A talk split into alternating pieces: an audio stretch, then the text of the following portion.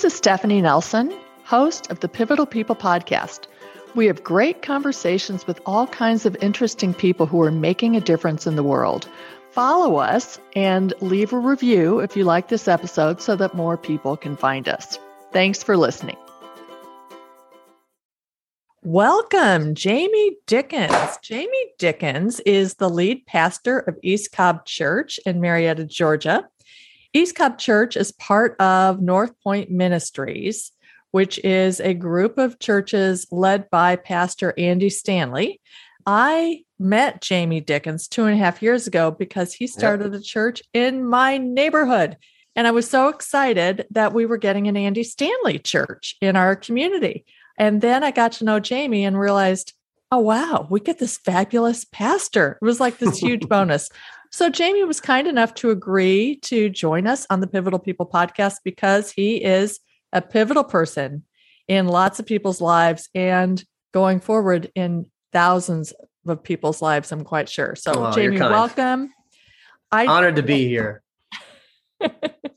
and well, let's just start with you telling us about yourself. Like, you know, what's your background in ministry? Tell us about yeah. yourself so people will know why he's the best pastor I've had.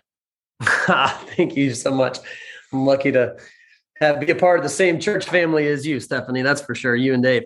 Well, background. I uh, out of college, a had decided or I had sensed from God that He was inviting me to tell people about Jesus, like with my life. I was headed a different direction, which is probably another story for another time. But there were a series of circumstances for which I'm really grateful. God redirected my life. I was on the way to law school and here I am. So, um, wow.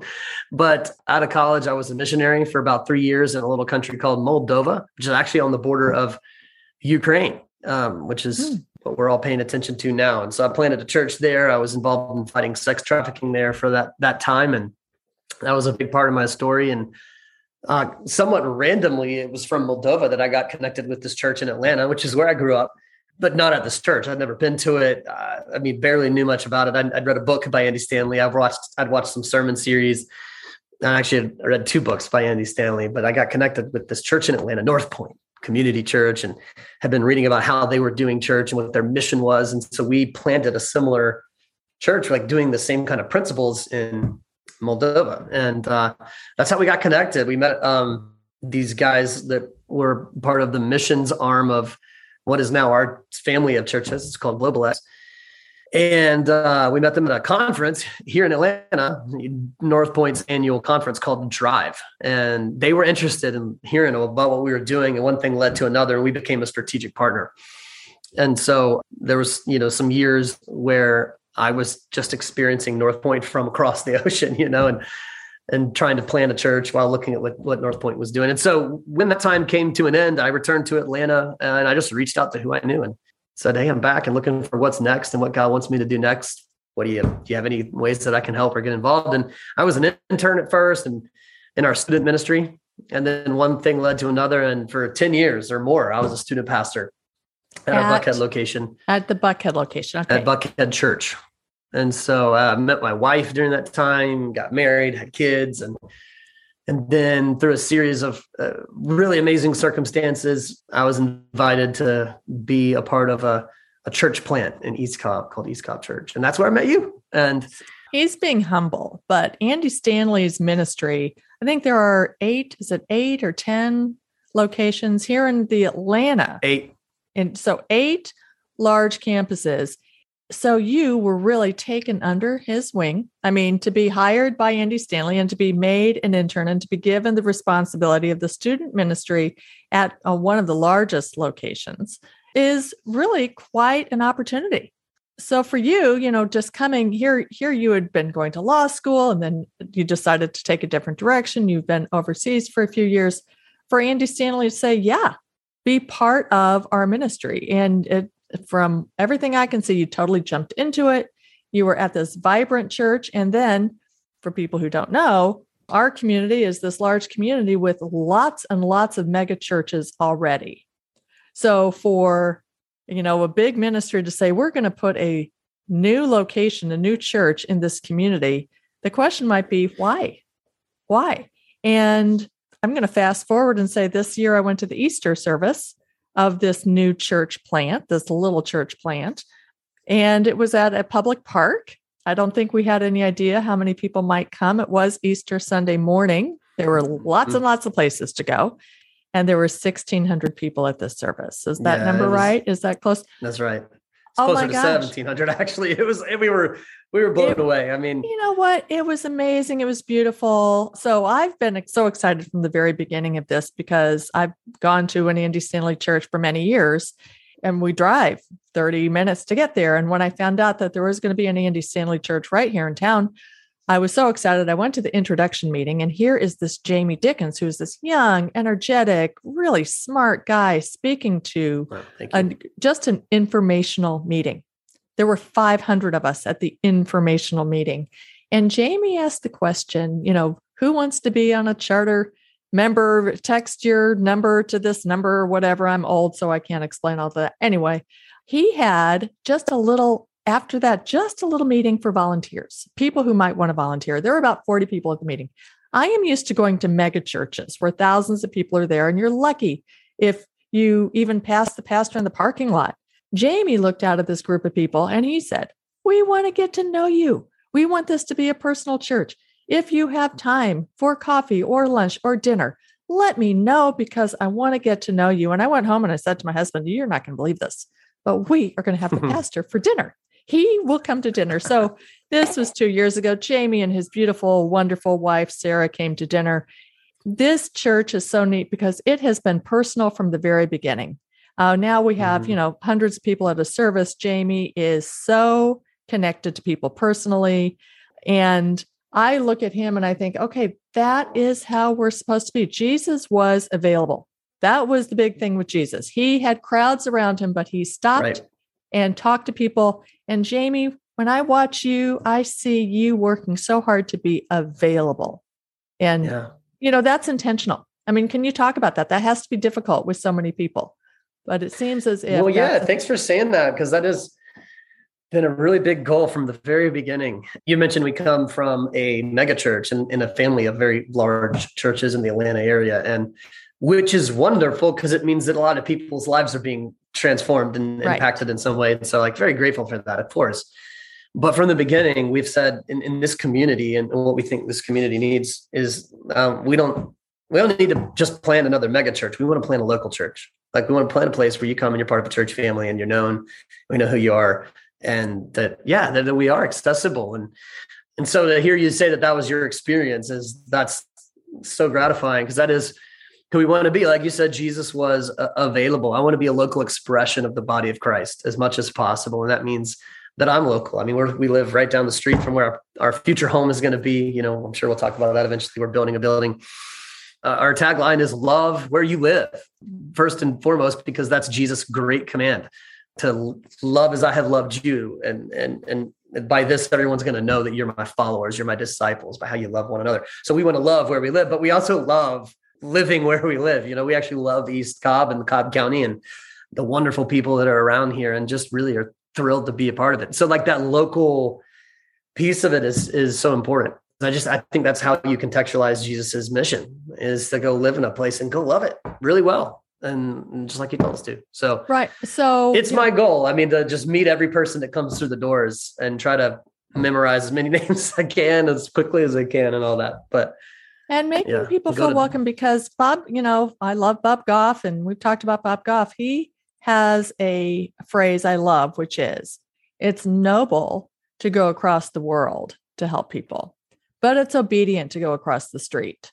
So, you know, right here in our local yeah. community, we can love where we live. And it's, it's, you have already, first of all, just for background, this church doesn't even have a building yet. It takes years to build a building.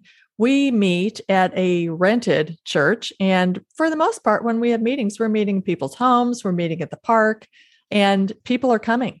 So one of the things that I think is really interesting is Jamey, you probably you had this nice tenure career at Buckhead Church as the youth pastor. Then Andy Stanley taps you to start a new church. I mean, this is huge. This is, and you you start this new church and you finally start the service. And six weeks into starting you, your new church, boom, COVID happens. That's right. Yeah. So it's like yeah. the greatest plans. Okay, God, now we're back to trust. Six weeks in, but what uh, one of the unique things about North Point Ministries is all of their churches are already wired for online services, always have been. That's right. So when COVID happened, it really didn't miss a beat. We still had online services. You even did online children's programs. However, I remember talking to you. What happened to, to the numbers? You actually grew the number of people yeah, who were well, participating. It, it was insane. I mean, again, just I, I don't feel like I deserve to. You were mentioning Andy trusting me with any of the stuff I've gotten to do. I can't believe that it's even happened. So I can't believe I get to be a part of it. I don't know that I'm worthy, but I'll sure I'll sure take it. It's a dream job for me. But beyond that, it's also just like what God continues to do is um, it's remarkable, and it's not because of me. I don't. I mean, it's not because oh, I'm so great. No, it, it's like God's up to something. I'm lucky enough to be a part of it and to watch things like during the pandemic. I mean, obviously, our in-person meeting went away and it went away for the rest of the year. Like some churches opened immediately back up. We didn't. We had a very right. intentional online strategy in place that we were doing because 80% of our audience, even we knew from looking at the rest of the nation that, that it, they even churches that were opening up were only seeing 20, 30% come back. And we only have so many resources. So we were going to put those towards our biggest audience. And so we just went all in with the online thing. And so that all went away, the in-person stuff, but then to watch the engagement continue to go up and and even our giving to by the time the pandemic was done, our giving was higher than it was when we started. And I'm just like, okay, God, like, you know, that's not that's not a man-made thing. I didn't do that. I didn't lead that well. I mean, no way. I, I like to think we did some good things, but no, I can't. That doesn't explain that. That's just the Holy Spirit of God moving in people and mm-hmm. building His church. And so, mm-hmm. Mm-hmm that was um that was really extraordinary to see and and obviously coming out of the pandemic like how proud am i of our people like our church family i'm like you guys are rock stars i mean just like the best the most elite church family i could ever have to, to see what our people did during the pandemic not just giving to the church. Like yeah that was i couldn't believe it. I couldn't believe how people were continuing to be generous. But i put that aside. That was that we're not here just to get money. We're here to go make a difference and love our community and how our people did that when it would have been so easy just to turn inward and check out and kind of circle the wagons and let's hunker down for a season. No, our, our, our people, it's like every opportunity that there was to give or to help or to cheer on teachers or to, I mean, it, you name it. oh, I remember. No, there was um, leading the taking way. meals to the church and to the uh, hospital crews. I remember yep. food drives. I remember food at the uh, schools. I can remember. And you know what was neat is when a central organization, whether it's a church or school, it doesn't matter, when you decide to help the community and it brings people together. So when the mm-hmm. feeling that you get when you're just taking your food to a food drive and everyone's there taking the food to a food drive, I mean, that is like that drive through we did at the local Chick fil A where people were just driving by. And I mean, the Yes. We had to rent. We couldn't haul the food. It was so much. You know, we ran out of space. We were like, oh my goodness, we didn't. We are not ready. we weren't was, ready for how generous the people were going to be. It's incredible. And it shows a real need. I think that's a real need for people, especially there will be books written. Obviously, we learned a lot through the whole COVID thing. But I think mm-hmm. one of the things we learned was that we really do need each other. And so even when we were only seeing each other because we were dropping the food off, there was just a feeling of, I just will only describe it as love. It just felt like mm-hmm. love to me. And that's really people, you know, there are people who don't want to go to church and maybe they have a negative feeling. That's another thing I want to talk about with the model of the church we're talking about here, the model of North Point Church. People might not be familiar with it.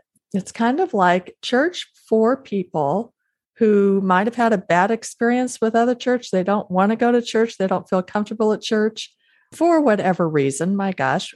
But for some reason, there is a, I, I, you know, Jamey, I don't know how else to say it, but just a feeling of grace and acceptance and belonging that I get when I walk into a North Point church. And I have gone to a lot of wonderful churches, and I'm not saying that churches aren't wonderful, but I can I can tell you that when my sons go to a service, my son's in their 20s, they always come out saying, I understood that.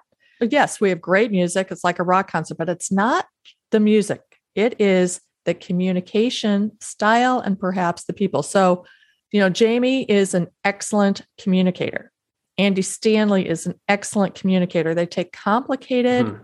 theology and they make it simple and they apply it to real life. People might say, oh, it's watered down gospel. No, it is not watered down. It is communicated effectively. It is not watered down at all. So I can say lots of people will agree with this. When you put something online, we share it with family and friends in other parts of the country. And I can remember a sermon that you did, a sermon series you did. I would like to talk about it. And I, I didn't know if we would have time, but we do have time. I think it was called Who is God?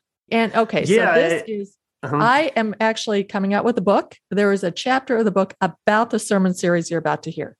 I'm going to let you hear it ahead of time, but it is probably the best sermon to explain why people might get hung up on not coming to God. Okay, so in a in a thumbnail sketch, could you give us an overview of the message of that oh. Oh, absolutely. So this particular message is centered around a question or a statement that A.W. Tozer said a long time ago. And, and he was talking, he wrote that what you think about when you think about God, it might be the most important thing about you.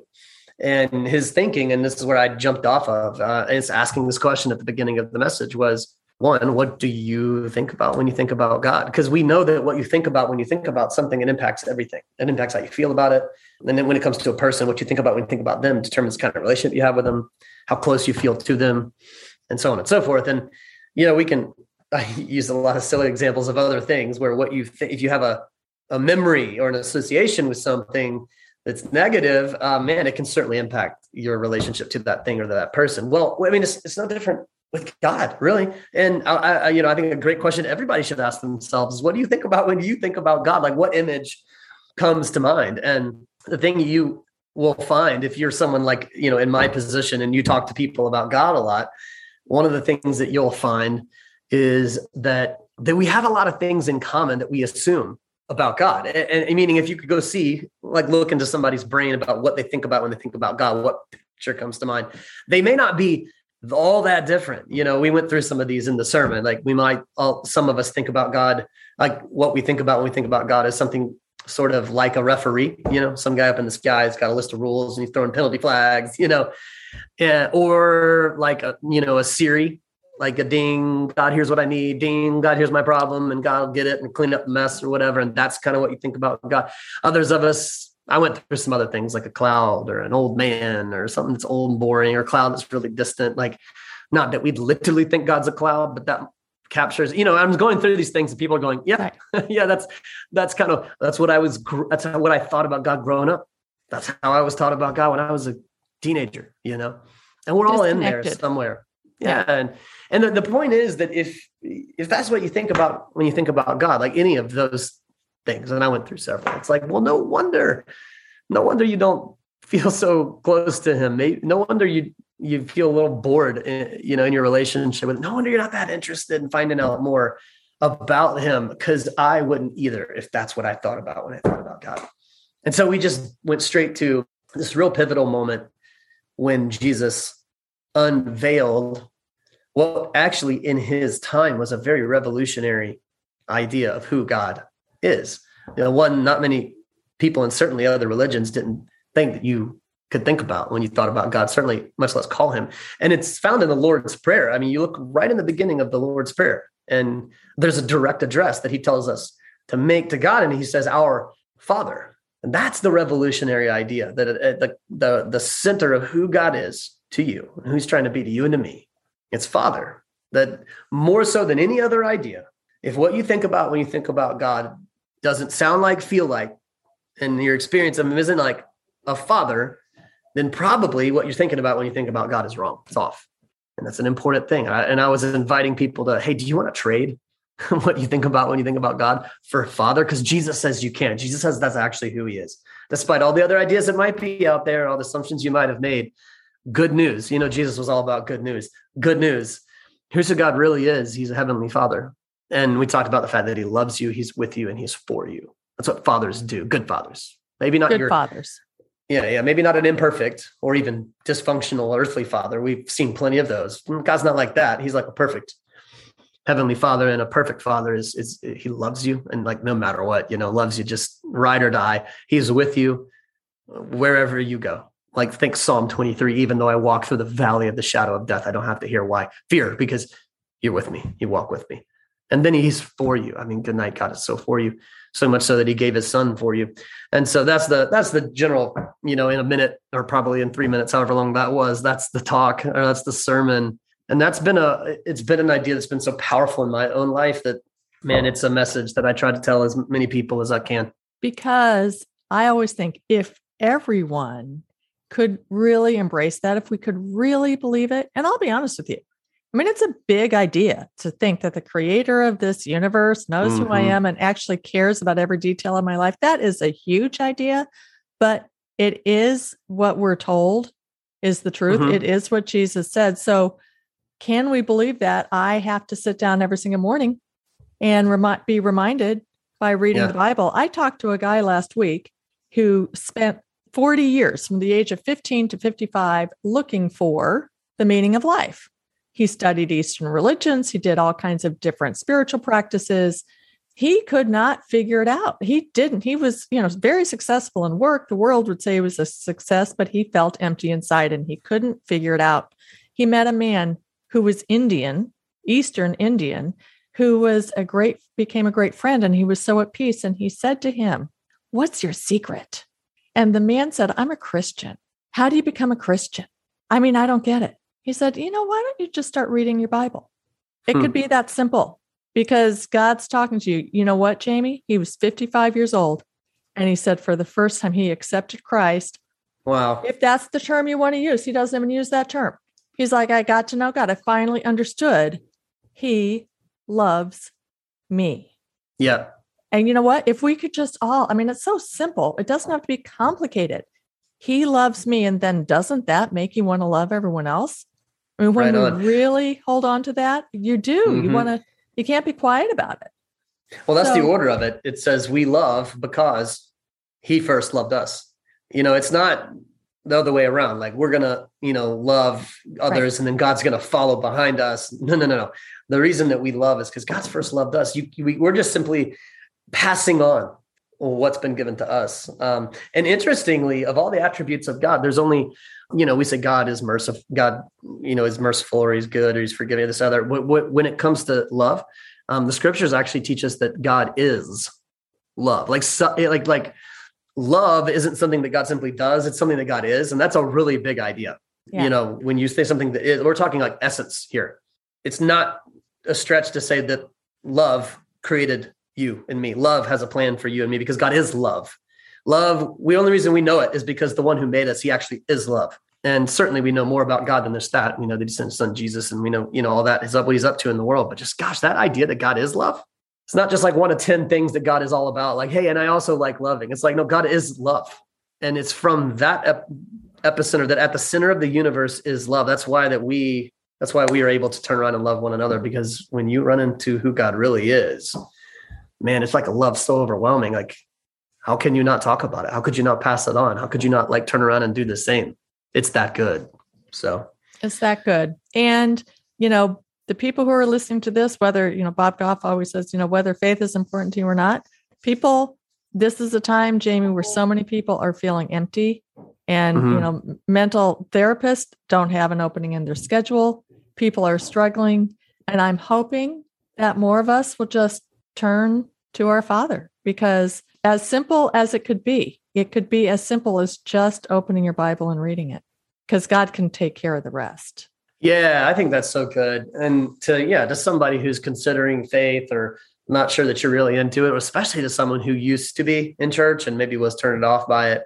Here's the only question I would ask you Is it possible that someone has given you an incorrect version of Jesus or Christianity. Like, for example, if the version you got growing up was that God's mad at you, or he's always up there like disappointed, or he's waiting on you to, you know, do enough things right, like go to church or this, that, or the other before he'll get involved in your life and have a plan for you. Well, you got the wrong version. Somebody, you know, shame on them, but they gave you the wrong version of Christianity. They gave you the wrong version of Jesus. And and the right version is there for you to read, which is the cool part. Is what you're saying. Like, mm-hmm. just go open the book of John, the gospel John. account of John, and go read his report of who Jesus was, and you will see the real version of Jesus. You'll see the correct version mm-hmm. uh, of Christianity. So I, I always throw that question out like, hey, is it possible? Like, hey, I know you're, you're frustrated. You're like, nah, I'm done with this and that. You know, but is it possible that someone gave you the wrong version? Because the one I'm hearing you talk about, I don't think it, I don't think that's the kind of, I don't think that's the God that even exists. I don't think that God exists either. I think the real God, yeah. the one that's actually in heaven, the one who actually made you, is a little bit different than the version that somebody gave you. And that breaks my heart, which is why I feel so passionate about trying to give people maybe a, a reset or a fresh mm-hmm. start and say, hey, hold on. There was this moment where Jesus unveiled a brand new, amazing idea of who God wants to be to us. It's our Father. That's new to a lot of people, but I think it changes everything. It changes everything. And that is why I am so thankful he is our pastor because I think there are so many people who could hear that very simple message and maybe it's going to make some sense. So, thank you so much for sharing your story and your ministry. Where can people find you? Where can they find all of your recorded sermons if you want to hear more from Jamey? He has yeah, fabulous sermons.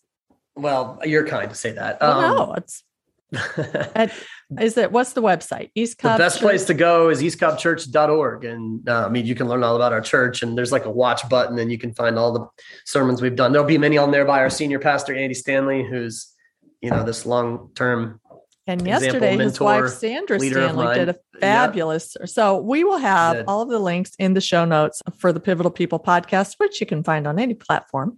Thank you so much, Jamey. I appreciate this time with yep. you.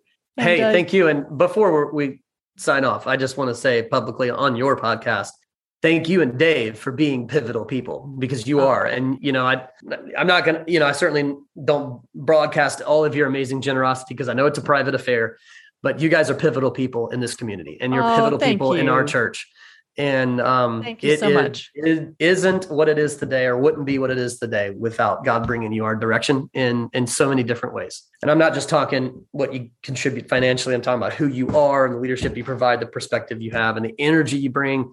Absolutely pivotal people. Well, thank you. We are so we're so thankful to be involved. So back at you. We'll talk yeah. to you soon. Hey, thank you. Thanks for listening today. We hope you're inspired. And if you like the episode, please take a moment to go to your podcast platform and follow us and leave a review so more people can find us. Now go out and be the pivotal person that you are.